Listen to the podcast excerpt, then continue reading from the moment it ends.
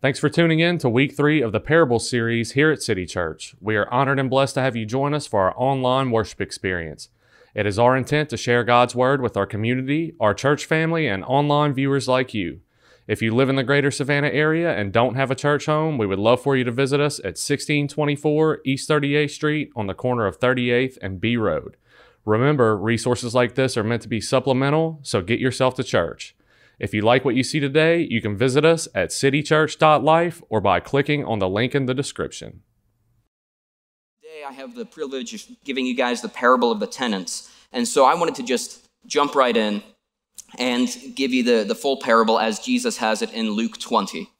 Uh, starting in verse 9, it says, And he began to tell the people this parable A man planted a vineyard and let it out to tenants and went into another country for a long while. When the time came, he sent a servant to the tenants so that they would give him some of the fruit of the vineyard. But the tenants beat him and sent him away empty handed. And he sent another servant, but they also beat and treated him shamefully and sent him away empty handed.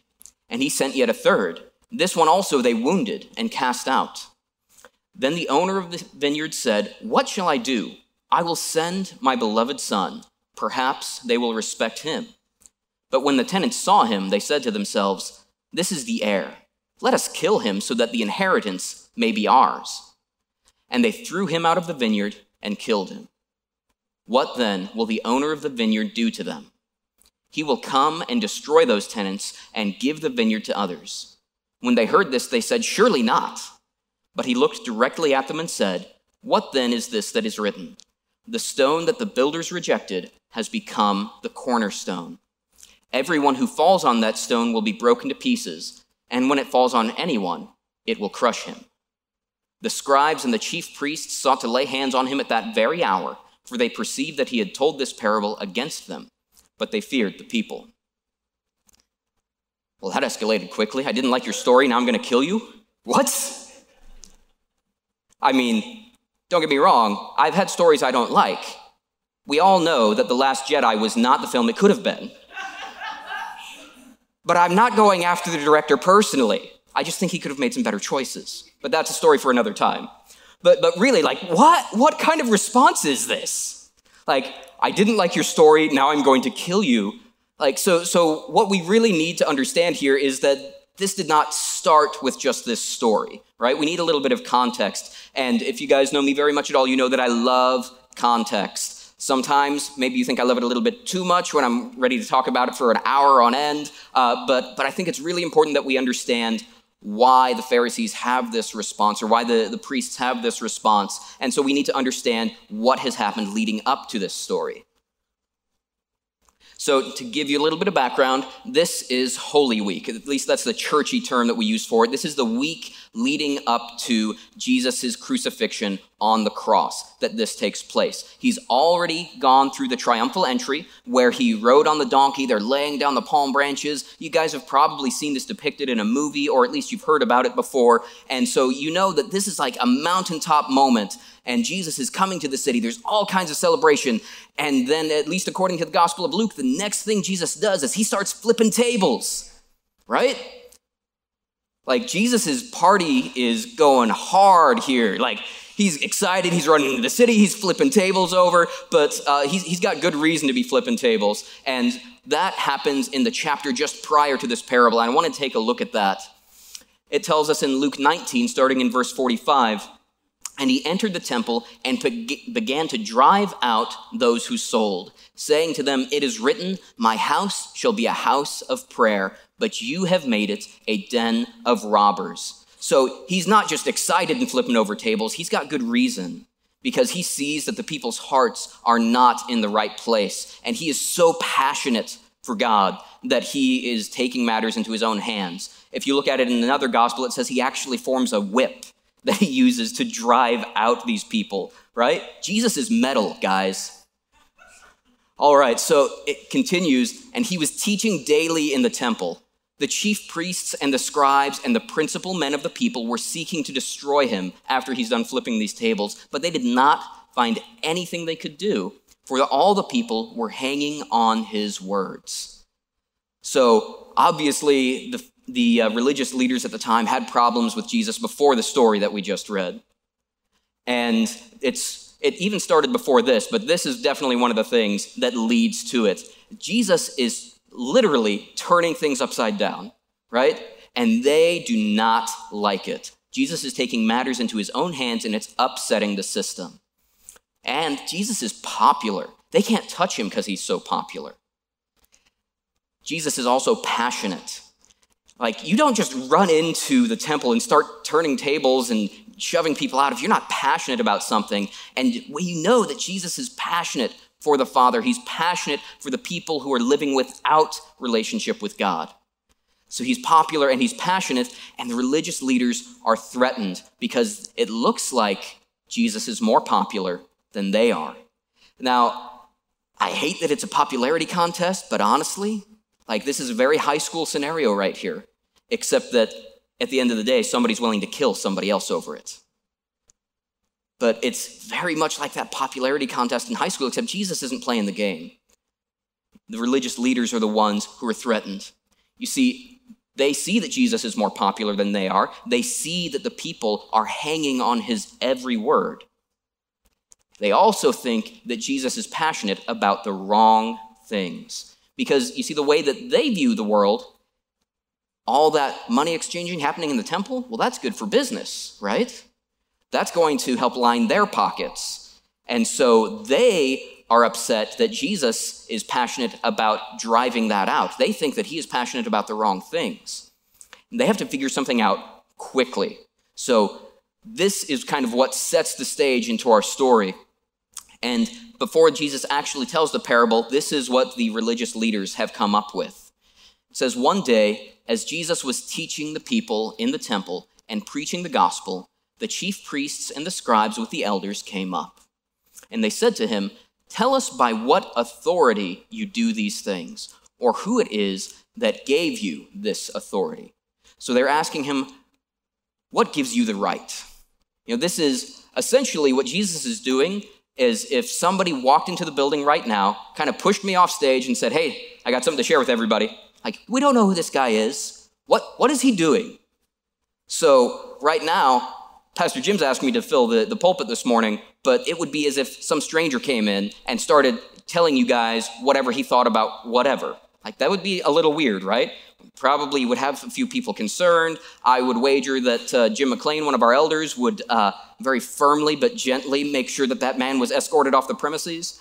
Um, so, so this is a little bit weird. What gives you the right? And I can, I can almost understand the religious leader's perspective here because this is weird, right? You don't just stand up in the temple and start talking unless you've been given permission. So, what gives you the right, Jesus? But you see, their goal is public humiliation because they don't just want to correct him, they want to humiliate him.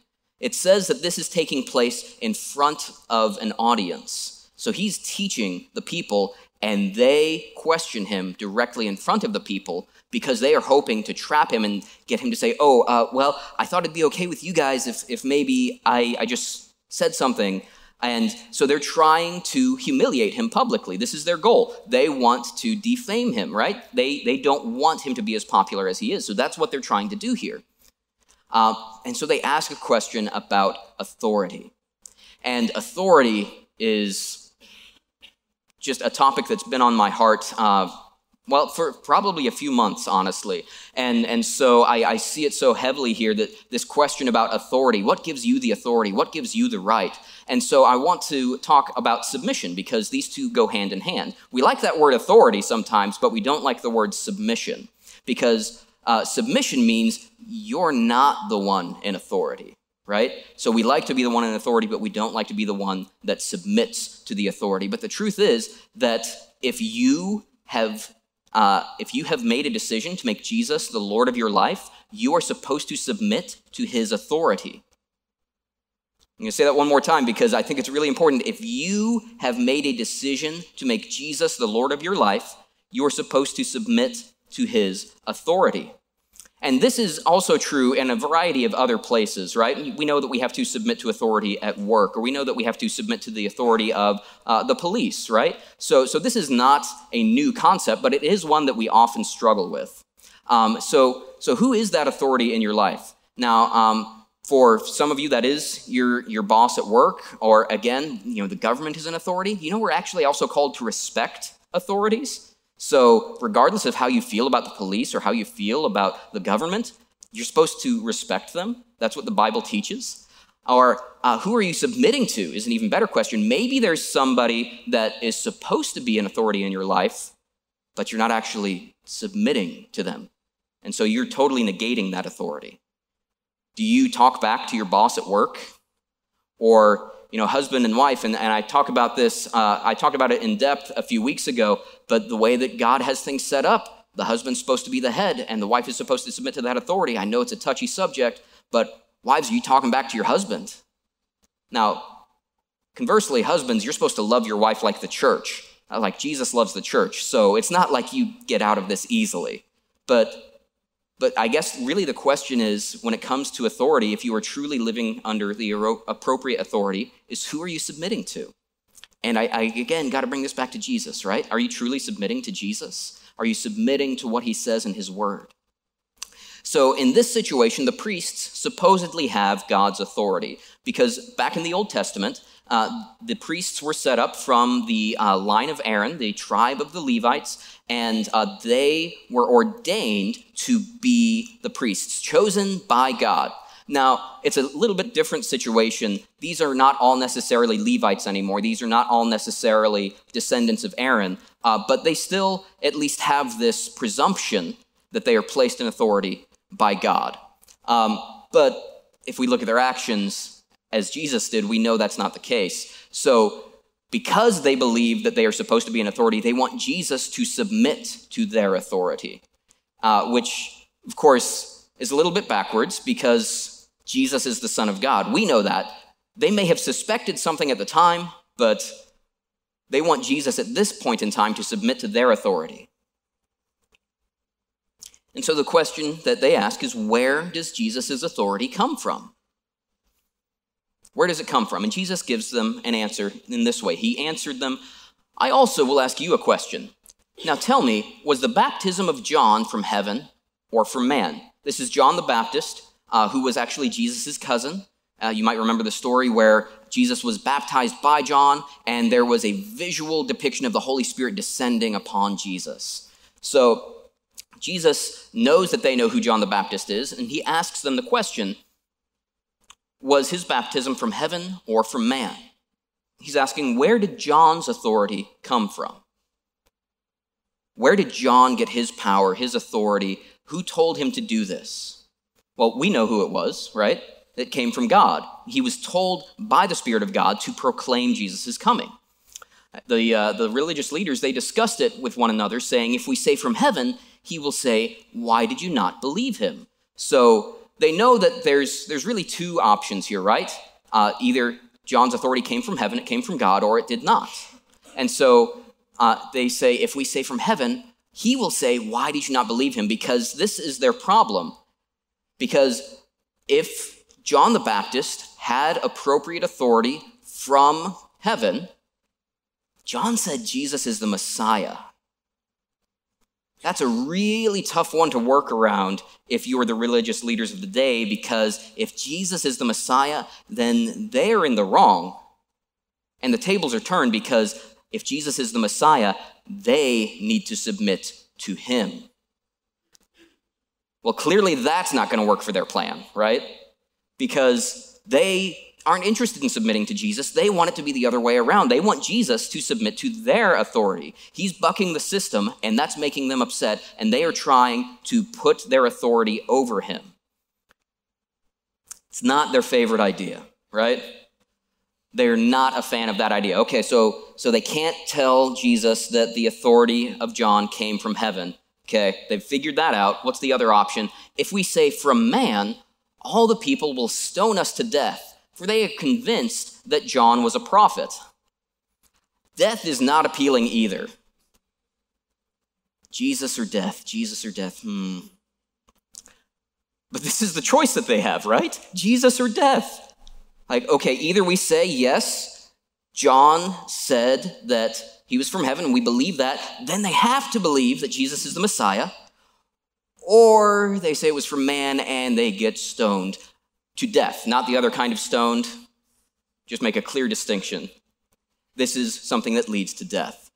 So this is where they're at Jesus or death. And so, like any good politician, they choose a third option. So they answered him that they did not know where it came from. Hmm, I don't like this one, I don't like this one. I don't know, Jesus. So Jesus has got them figured out now because their true motives have been shown. Because they're not really interested in knowing where Jesus' authority has come from. It's clear by their answer that what they really want is to submit him to their own authority. So they don't care about Jesus' authority at all. They only care about their own. And Jesus knows it. So instead of giving them an answer, Jesus says, Neither will I tell you by what authority I do these things. I love just like the humor of Jesus here, right? It's it's just so funny to me that that they try and trap him and then Jesus just asks them a question and they come back kind of confused and he says, "Well, I guess I won't tell you what I'm doing this authority by either then. Jesus cracks me up because, like, he could tell them, but why not have some fun with them? Why not have some fun with them?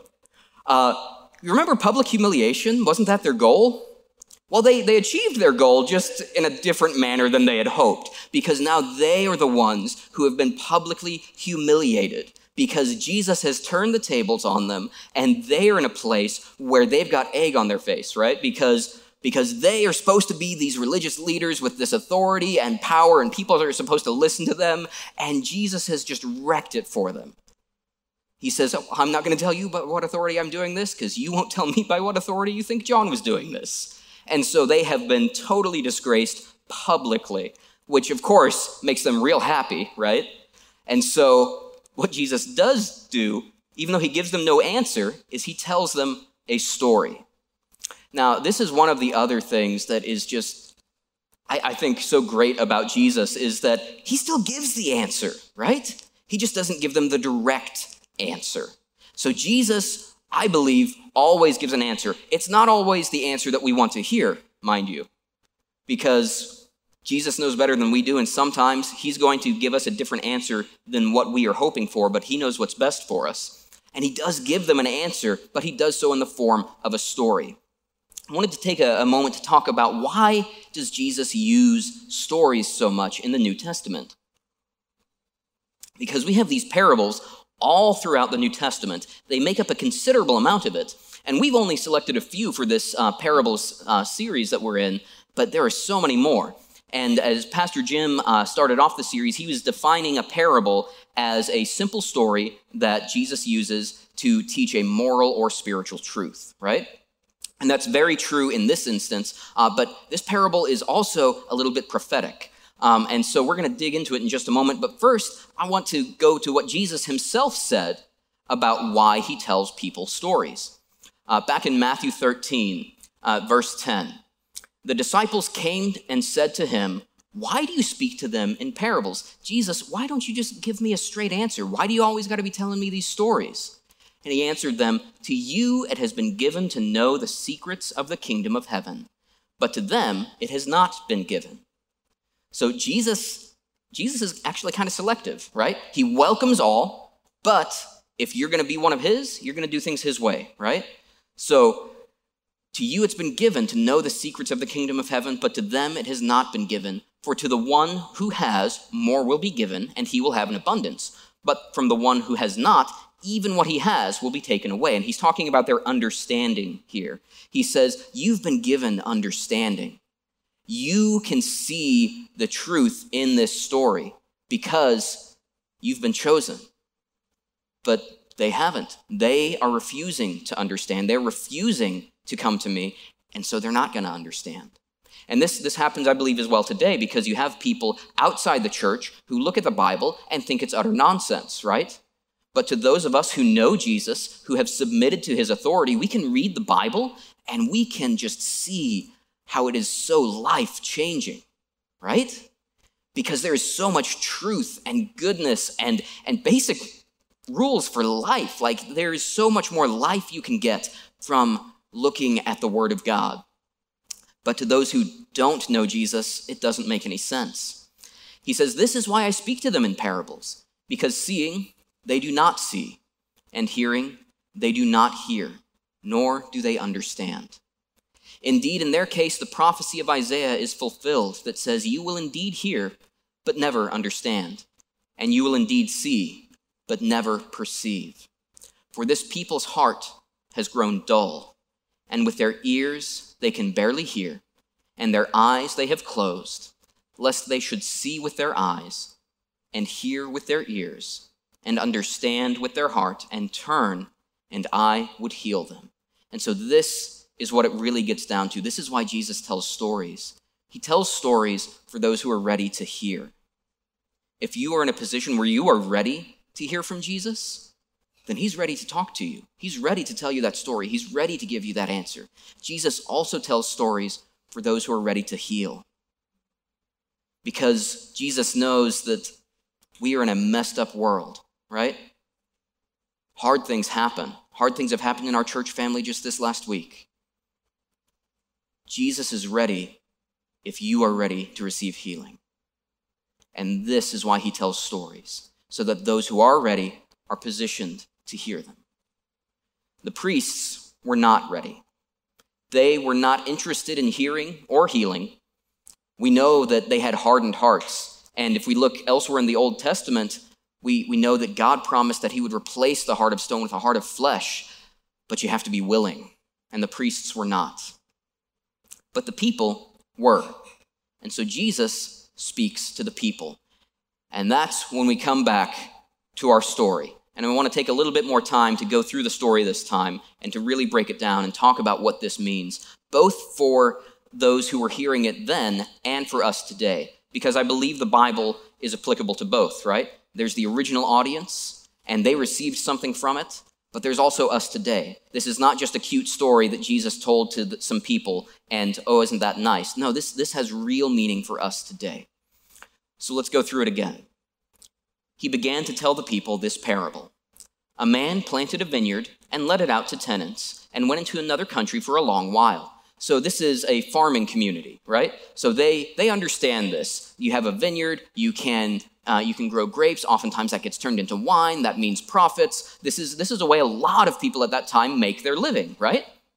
You also have people who are financially better off than others, and they may own a vineyard, but they let others farm it, right? They let others manage it. And there's nothing wrong with that because typically the deal is that, yeah, I own it, you're going to work it, but guess what? We're going to split the profits. That way we both get a living off of it, right? So there's nothing wrong with that. So when the time came, he sent a servant to the tenants. So remember, he's in another country. He sends a servant to those who have been working it so that they would give him some of the fruit of the vineyard.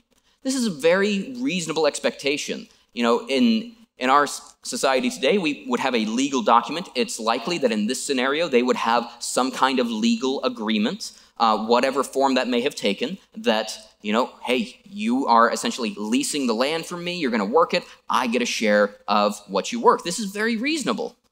Uh, but the tenants beat him and sent him away empty handed. This is a very unreasonable response, isn't it? I mean, can you imagine if this scenario were taking place today. We've got a lot of farmland around us, right? If you drive very far outside of Savannah at all, you will come across a lot of farmland. And I mean, we, we grow cotton and corn and peanuts and peaches and all kinds of things, right? Uh, and so it would be very, very unreasonable for somebody to own a piece of that farmland and to let somebody else lease it and then for them to send somebody, hey, where's my share of the profits? And for them to beat that person and send him away. Can you imagine? The cops would be called, right? Right? This is not right. Yet this is what these people seemingly get away with. And the response of the owner of the land is just wild to me because he doesn't call the cops, right? And at the time, maybe they would have sent soldiers or they would have sent somebody and they would have taken something by force. He doesn't do that. That makes no sense to me, but instead, he sent another servant. If I were in that position, I would get somebody else involved. I would call the cops. I would do something like that, right? But he doesn't do it. And, it doesn't really make sense to me because that's not how I think.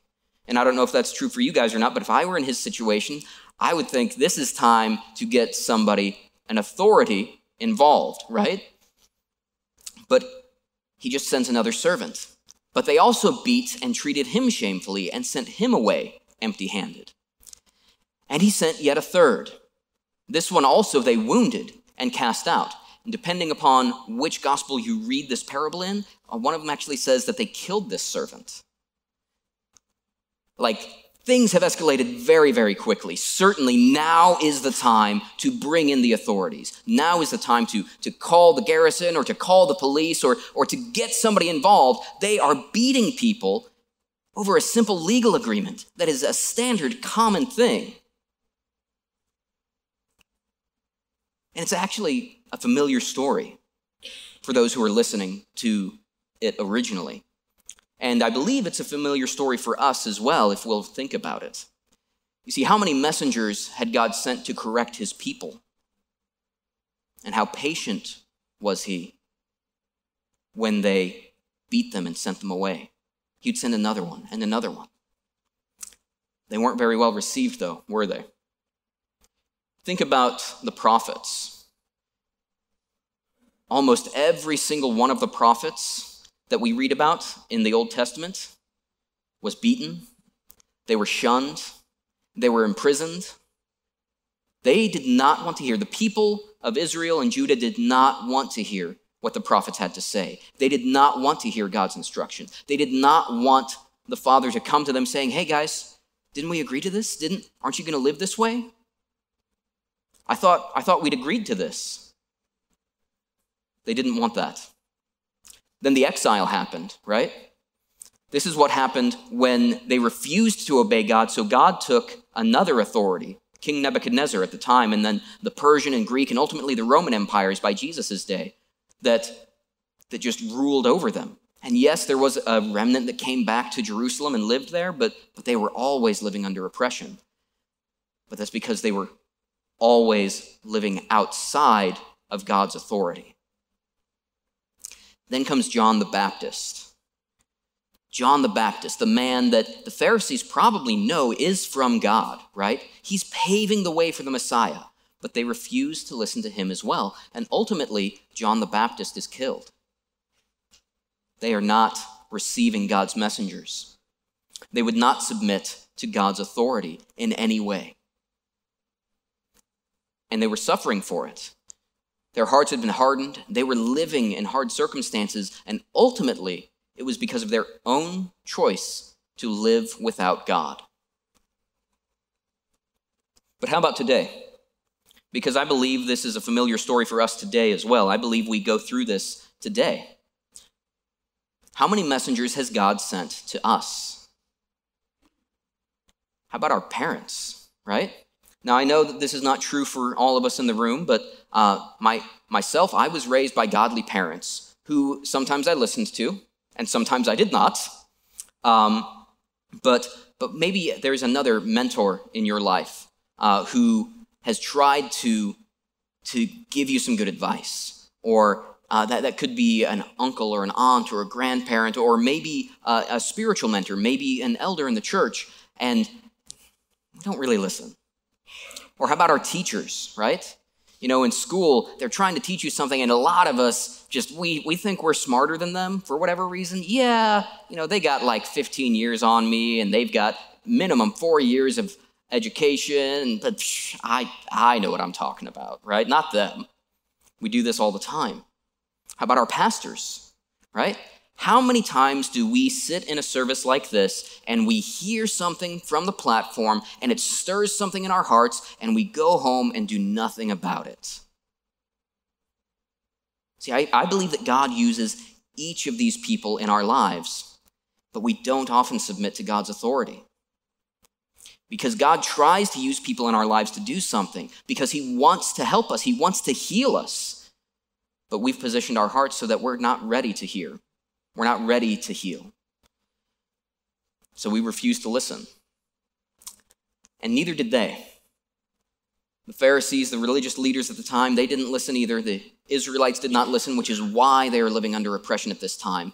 And so he sends the Son, both in the parable and, of course, Jesus in the flesh. The Son comes. The owner of the vineyard said, What shall I do? I will send my beloved Son. Perhaps they will respect him. And again, this just kind of blows my mind. They didn't respect my servants, they beat them. Surely they'll respect my son.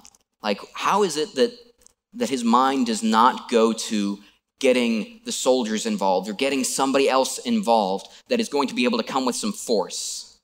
But you see, this is, this is a picture of the heart of God the Father, is that he says, No, I'm going to send my son. I'm going to send the one that I cherish most, and I hope that you will cherish him too. But when the tenants saw him, they said to themselves, This is the heir. Let us kill him so that the inheritance may be ours. So they believe it is about authority as well, but they believe that the authority, the owner, has sent them everything they need just now so that they can claim it all for themselves. Because they believe that destroying the son removes the authority. They think that if we destroy the heir, then ultimately this owner has nothing left and it will just become our property. And this is some really backwards thinking, right? There's no one anywhere who would object to this. But, but this is how the Israelites lived. We see this with the story of Jesus, and we see it in our own lives and our own hearts today. Even though we can, we can look at it logically and say, well, that just doesn't make any sense. This is how they lived, and it's how we live. But today we destroy by discrediting. And here's what I mean by that. Have you ever heard somebody talking about the Bible and they say something like, well, it doesn't really mean that? You've not interpreted that correctly. Or something like, oh, Quinn, I've lost my clicker. Something like, that's not what Jesus intended. Thanks, Quinn. That's not what Jesus really intended. Have you ever heard anybody talk about the Gospels like that? Well, yeah, yeah, I get that that's what it says, but you don't understand the context of it. And so that doesn't really apply for today, and God doesn't really work that way. And that's a very, very slippery slope, and that creates doubt. But doubt kills slowly.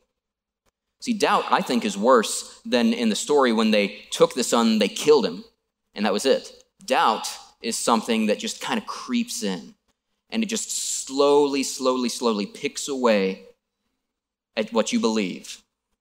And eventually, you start believing these things that aren't true at all.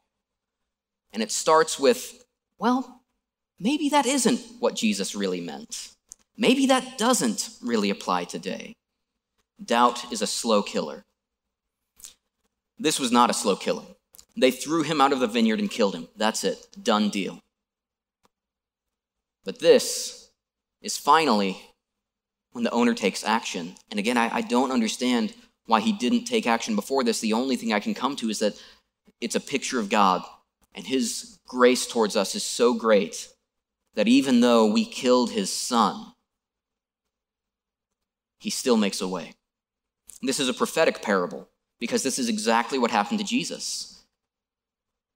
The religious leaders stirred up the people. They got the Romans involved and they killed him because they didn't like the message that he came with, because they didn't want to hear what the Son had been sent by the Father to say, just like those in the parable did not want to hear what the Son had to say. Just like we don't want to hear that today. They denied Jesus and sought to destroy him, and we deny Jesus and seek to destroy him. Now, now maybe you think to yourself, well, I don't, I don't want to destroy Jesus, right? But what about his word, right? Do we truly believe it and live it? Or do we, do we make these small little adjustments, right? Have you ever adjusted what you believe? Because, well, that doesn't really fit with how the world works. You know, Jesus couldn't have known that the world would be like this today.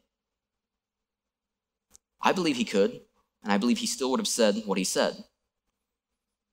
And so, with these little adjustments in our belief, we deny Jesus and we seek to destroy him, and we do not submit to him. It's knowing the truth, yet refusing to live like it. Pastor Jim uh, talks about this, and he has this analogy where uh, he talks about it's like if you've ever been in a pool or at the ocean and you've got an inflatable ball, right? And you try to keep that thing under the surface. You are spending so much time trying to keep that thing under the surface that you spend all of your time and energy on it. Ultimately, you become exhausted, and that's going to come up anyways, right? It's the same here. You can spend so much time and energy trying to keep the truth down, trying to pretend that Jesus is who you want him to be and not who he really is, not who he says in his word. And you're going to spend so much time and energy trying to keep it down, but ultimately the truth's going to come up. Jesus is who he says he is, and he's not going to be held back. But living it out is hard. I will give you that. Living it out is really hard. I, I can't help but think of, of Crystal and Jason in the hospital. That's hard. It's hard to stand over your husband's body and say, Lord, will you bring him back? Submission is hard because I, I don't think that we can live it out unless we fully submit. Okay, God, I don't get it. This is what I would like to happen, but I trust you to do it. This is where we, we have things like give it to God, right? This is really churchy saying that lots of people use and typically is not very comforting at all, right? Just give it to God. Oh, sure, thanks. That's helpful. But what it really is, is saying to God, I trust you. God, I don't know how this is going to end, but I trust you. God, I don't know how we're going to afford this, but I trust you. God, I don't know if we can survive this, but I trust you. And there are some benefits to submitting to that authority. Did you know that? To saying, God, I trust you. In Matthew 28, Jesus came and said to them, All authority in heaven and on earth has been given to me. All authority. Go therefore and make disciples of all nations, baptizing them in the name of the Father and of the Son and of the Holy Spirit, teaching them to observe all that I have commanded you. And behold, I am with you always to the end of the age. Jesus tells us that all authority is His. And then He tells us to go do something. Do you know that if Jesus tells you to do something, you can do it? If Jesus has all authority and you submit to his authority and he tells you to do something, you can do it, no matter what it is, no matter how hard it may be. And that's why I believe we need to pray like we have authority. And this is, is why I, I tried to be really intentional as we were praying for Jason earlier to pray in the authority of Jesus Christ, by the power of Jesus Christ, in the name of Jesus Christ. It's not my authority. But Jesus has said that I can pray like that, right? Jesus has said that I can ask for things, I can ask for the impossible. And so I think it's a challenge for all of us, and it's, I believe that it's, it's no accident that, you know, Jason is in the hospital right now, and we have this opportunity to exercise our faith, right? We have this opportunity to pray like Jesus says we can pray. We have the opportunity to speak life. We have the opportunity to see miracles happen. But we have to submit to Jesus to be able to operate under his authority. And the alternative? What will the owner of the vineyard do to them? This is what happens in the parable. He will come and destroy those tenants and give the vineyard to others. That's hard. That's really hard. But the truth is, if you don't choose Jesus, the alternative is death. And it's not God's heart to us, not in the slightest. But He gives us the choice. Jesus is the path to life. When the audience hears this, they, they say, Surely not.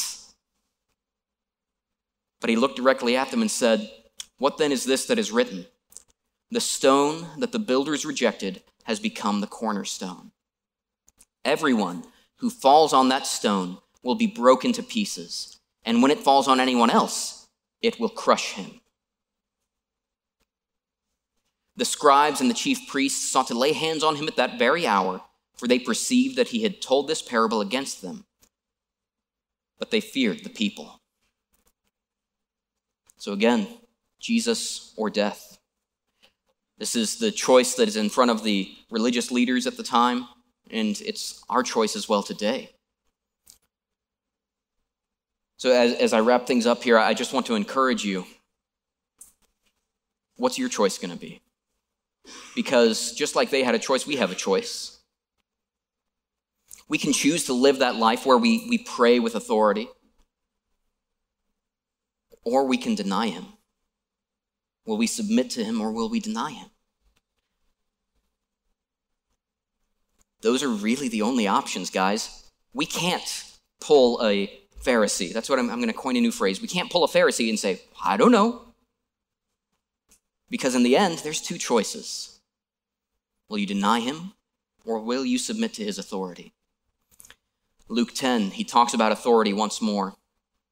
He says, Behold, I have given you authority to tread on serpents and scorpions and over all the power of the enemy, and nothing shall hurt you. That's some exciting stuff, right? And elsewhere we hear of all the miraculous things and the healings that can happen if we submit to his authority. This is one of the benefits of authority, that we can do the miraculous. Here's the crazy thing, though. As awesome as that is, Jesus says, Nevertheless, do not rejoice in this, that the spirits are subject to you.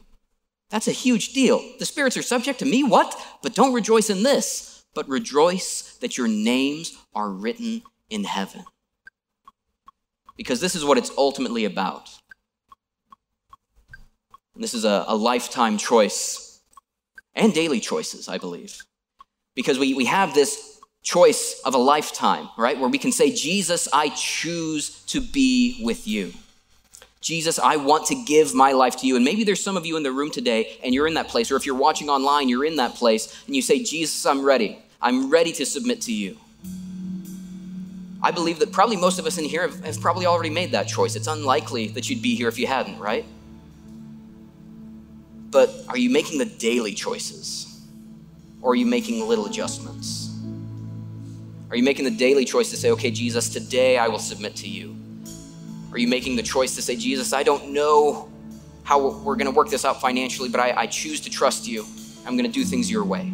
Or, Jesus, I don't know if, if you can bring healing into this body, but I, I choose to trust you. I choose that, to believe that you can work in this way. And it's a choice that we have to make daily. So, once again, I, I invite and encourage everybody to, to exercise your faith, to pray for Jason and the total, complete healing, but also to pray for your own life, to pray that God would move miraculously in whatever it is that you're struggling with. Because if we're honest, most of us probably have something going on, right? We may not have a family member in the hospital, but maybe we're struggling to make the bills. Or maybe we have a broken relationship or, or any other number of things. And we say, okay, God, I don't know how you can do it, but I believe that you can do it. And so, will you make that choice to trust Him today? So, I want to take a moment and pray for everybody. And, and I want to invite you, if you want to pray with somebody today, after service, there's going to be people at the back of the room who would love to pray with you. And they would love to pray that God works in your life the way that He says He wants to work in your life as long as you are ready to listen and to receive the healing that He promises. So let me pray for you, and I ask that everybody just bow their head and close their eyes, and let's focus on Him. Lord Jesus, thank you so much. Thank you that you have given us these choices. Thank you that you have, have placed yourself in our lives in a way that we can say yes. That we can say, Yes, Lord, I choose to trust you. Lord, I pray for those in the room and those watching online who may not know you. I ask that, that you would draw them in. I ask that you would soften their hearts, Father, that you would replace that heart of stone with a heart of flesh. I ask that you would show them the life that comes only from you and that you would speak to them now. I pray that you, you who are listening, you would say yes to Jesus. That you would say yes to the life that he offers, that you would say yes to submitting to his authority. For those of you in the room, for those of you watching online, that you do know Jesus, you do submit to him, but maybe not all the time. I invite you to say yes to him as well. Yes, Jesus, I've not trusted you with this. You know what it is. You know what it is that you've not trusted Jesus with. Are you ready to trust him? Yes, Jesus, I will trust you. Yes, Jesus. And just whether out loud or in your heart, say that out loud if you are ready. Yes, Jesus, I will trust you with this, whatever it may be. I will trust you, Jesus. Jesus, we trust you for Jason's healing. We trust you to work miracles in the lives of the Britt family. We trust you to provide for them financially. We trust for you to take care of their home. We trust that you will make yourself known and you will be glorified through all of this because we choose today, Jesus, to submit to you. Jesus, we love you. We thank you that you hear us. We give this day to you, and we trust you. In your name we pray. Amen. Amen.